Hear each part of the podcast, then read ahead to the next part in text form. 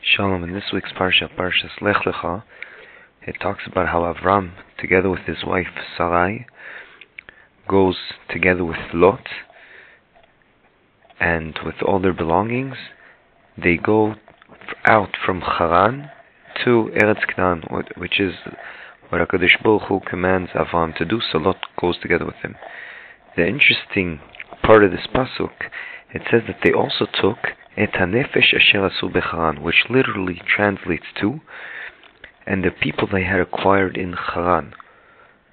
Now, what does that mean? So Chazal teach us that this is referring to the people that Abraham was mekarev, and he re- he showed them to stop worshiping the idols, and instead he showed them how the real person they should be worshiping is Hakadosh Baruch Hu. So all those people went together with them. Now, Chazal tell us something about world history in the Gemara and. Over there it says that the, the time of the world is divided into three periods, meaning the 6,000 years that the world is going to be lasting for, from the beginning till end. So it's really divided into three periods of 2,000 years. Each each period is 2,000 years. The first 2,000 years is called the era of Tohu which is void and nothingness. The second era is that of the Torah, and the third is the, the Messianic era, like uh, Mashiach. Now, the Gemara Avodah Zarah goes on to say that Chazal specifically identify the beginning of this era, the Torah era, exactly what we're discussing in our, this week's Parsha. It's the time that Avram did the conversion of the idol worshippers of Chnan he converted them from worshipping the idols to believing in Hashem. The question that I want to share with you is why did Chazal view this? How did they know? What was so unique about this event in reference to the era of Torah? Really, the era of Torah, Torah was around in the world even though Hashem didn't officially give it to Am Yisrael, but some, but we know that it already pre-existed in creation it was the blueprint of creation, so it, could, should have been really a lot before. And more than that, we have proofs that also Adam Arishon had knowledge of the Torah, and so did Noach, because Noach had to have learned Torah, because how did he know which behemoths he needed seven of and which he needed two of? He needed seven of the pure animals and only two of the impure. Two of the impure is to reproduce after the the the big storm, the Mabul. But what about seven for the pure, so that he can also sacrifice to Hashem after the Mabul? So he happened to know what's pure and impure. That's what the Gemara says. So the question is, if Noach knew Torah, Noach was before Avram, why Dafka in Avram's time are we referencing this idea that the era of Torah begins? If Torah was actually in the world before, more than that, Literally, the Gemara, like we said before, references this, the era of Torah, beginning from when Avram Avinu converted these people from worshipping the idols to worshipping Hashem. So what is so unique about this? I mean, surely other people also, before Avram Avinu's time, tried to rebuke the people that were worshipping idols. So this last question that I raised is literally brought down by the Raavad on Hilchos Avodah Zarah.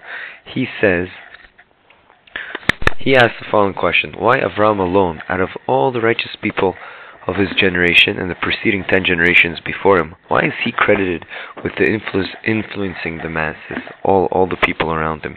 Surely the others protested as well against, against the idol worshipping. And he answers, listen carefully, that while the other tzaddikim, perhaps they did try and rebuke the people that were worshipping idols, but they were not able to break the idols because the idol worshippers hid them, and only Avram was able to find the idols. Now that needs explanation. What does that mean? What Avram was a better detective, he was able to find the hidden idols, and more than that, the idols were being worshipped in public. We all know that Nimrod and others were literally in public worshipping the idols. So what's what's going on over here? So I saw B'Shem of Zevlef that to understand the Raavad, we perhaps need to go into to have a deeper understanding of what they did in ancient times when they started idol worshipping.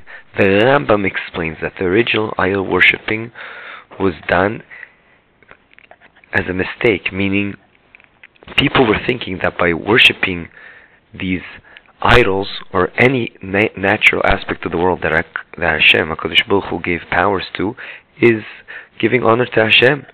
It's honor to the king because Hashem created the world in such a way that these things will have power. So too, when you honor a king's servants, then it's a way of worshiping, uh, of yeah, of giving kavod to the king, honor to the king. That's what the and the Rambam says. That's how it started in the generation of Enosh, etc. However, because the Kadosh Baruch Hu invested certain powers in certain natural means, and they they understood that by they by them worshiping those natural entities, it's giving kavod and honor to Hashem. But their mistake lay in failing to recognize that that's true. It's respect when the king is not allow- around and who represents him are his servants. But when the king is around, it's a disgrace to, to the king. And we know HaKadosh Baruch Hu, Meloch Kevodo, is everywhere. And hence, no matter what, by definition, when a person turns to other entities, it's be'etzim, in a sense, going against the Kadosh Baruch Hu. And that Sforno explains that's exactly exactly pshat in the Aseret Dibot. It says Lo yelech Elokim acherim al panai, which literally translates to Don't accept any other powers in my presence. Sforno says, Why do you have to write in my presence? Because Hashem's presence is everywhere. It's always existing. Now, with this latest understanding, perhaps we can put the puzzles together, the pieces of the puzzle together to understand what's going on over here with all the questions we raised. The 2000 years, as we discussed, the first 2000 years was the era of Tovavo, an era of confusion, of light and dark mixed together, and nothing is clear. It's only when the Torah came about, the time of Torah, then things became clearer. Now, who started this Klarkeit in Yiddish? In English, it means who started this time of clarity of what life is all about and that Hashem rules the world, that came from Avram Avinu. What happened before? People had their image totally blurred. They thought they were doing a mitzvah when they were doing an avera. They convinced themselves that what they're doing is an act of kavod, honor to Hashem, but really was the opposite because everything was mixed. Avraham Avinu was the first in history to come and show them, listen, you're totally missing the boat. You're hiding a sin and you're wrapping it up and making it as a mitzvah. And Avram was the first one to realize that. And hence, Avram brought clarity to the world. And that's what Torah does. It brings clarity. And Avram Avinu was the first one to do that. Now we can understand what the Raavad means, that Avram was the first to find the hidden idols. They're not hidden literally in a physical sense, they were hidden spiritually. People were worshipping idols, but they didn't show that they were worshipping idols. They made people think around them, no, this is the way I connect to Hashem. I, similar to what happened in Chet Egel. It is only through the Torah that we can separate the light from darkness to perceive good as absolute truth and evil as absolute bad. The confusion was introduced by Adam Arishon's sin, and since then, that was the tool of the Yetzer Hara, the evil inclination. Now I want to share with you a, a Baal Shem Tov. The Baal Shem Tov explains that the Satan, the Satan, will be held responsible in the future not for attempting to seduce man into sin because that's his job. Rather, for making the sin appear as a mitzvah. This is the era of confusion we're talking about, the Tovavo, until came the era of Torah, which is, thanks to Avram Avinu, that brought clarity. And I think everyone in his own life can figure that out. A lot of times, a lot of times we convince ourselves that we're doing something good, where really we're wrapping it up and it's something not good, and it's not Ratzon Hashem. And that's exactly what the Mishnah in Pirkei Avos says. Ensure you have a good friend. Kneh lecha chaver. You have to buy yourself a good friend and appoint yourself a Rav. Why? A Rav you need, that's obvious, because sometimes you really do not know, you're honest with yourself, and you have no idea what the right thing to do is. So it's a gray area, so you need the Rav to help you. But sometimes you don't need a Rav. It's enough to have someone close that knows you, and he has an objective look on what you're doing and he can help you to tell you, yes, I think you're doing the right thing or you're doing the wrong thing. With this, we can also continue and conclude another piece of the puzzle. It says later on in this week's parsha that at one point Avram Avinu told, tells Lot, okay, it's now time to separate. I need to go one way, you need to go the other. So Avram said to Lot, it's, it's now time, please separate yourself from me. For we are brothers. That's, that's what it says in the Pasuk. Rashi explains the terms brothers mean they looked alike. What does that mean they looked alike? What is he coming to say? According to us, everything's great.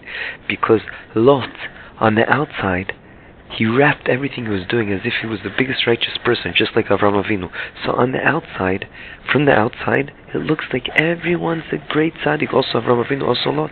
And indeed, we saw that on Pesach he ate matzah, and indeed he was very hospitable to the angels that came. He also brought them into his house. But at the end of the day, everything was wrapped as a mitzvah, but everything was the life of confusion. He gave, he, when when the people of Sodom tried to knock down their door, he gave them their, his daughters to do whatever they want with them, etc., etc. It was mamish the epitome of this tovavo confusion, where Avram Avinu is the epitome of the era of Torah, having clarity of what Hashem wants us to do. We'll end off with this idea that you see also with what resembles, what's the symbol of something not kosher? It's pig. Why dafka pig? Because we know there's several kosher signs, but on the outside it seems that the pig has it all, because he symbolizes that the external sign is a co- he has the, the external sign of the kosher animal, which is the cloven feet. However, he doesn't have the other internal kosher signs. And that's exactly what we're running away from the era of confusion. That is the most dangerous thing, that we wrap around the sin as if it's a mitzvah. And I'd like to end with a short story. I have more stories about this, but we're limited for time. And if you want more stories, you can email me on this one. But the one story I want to share with you is about a uh, a chassid that was davening in his uh, yeshiva. It was a very serious yeshiva. They learned all day, and of course, everyone liked to daven over there for Yomim Noraim, for Rosh Hashanah, the high holidays, of Yom Kippur. So one time, one of the chassidim went up to the rabbi, and he said to him, "Listen." this other shul, I love I love to daven here, but this other shul is really asking me to be the the chazan over there, and I think I need to do it. But I want the blessing of the Rav. Should I go? So the Rebbe said to him, "Why do you really want to go?" So he said to him, yeah, it's a big mitzvah. What? I'll be the shliach tzibur. I'll be the chazan and leading the whole congregation. I want to have that zchut. I want to have that merit. So he goes, okay, go. But when he came back to yeshiva after the after the high holidays, he saw that the Rebbe wasn't happy with his decision, although he let him do it, but he wasn't happy. And then his friend did a very similar thing, and he saw everything was great. So he went up to the Rebbe and he asked him, I don't understand. I can see the Rebbe's not 100%, he's not happy with my decision. But how come with my friend the Rebbe's happy with? What's the, what's the difference?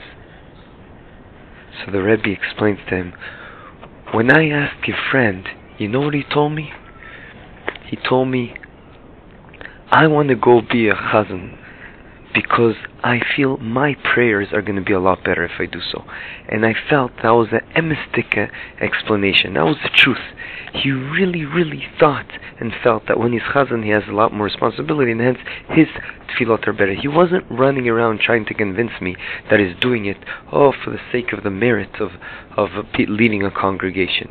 I didn't feel that in your heart it's the truth, that the real truth you want to go. I thought maybe there was a bit of a type of honor that people are going to say, oh, what a good chazan, etc.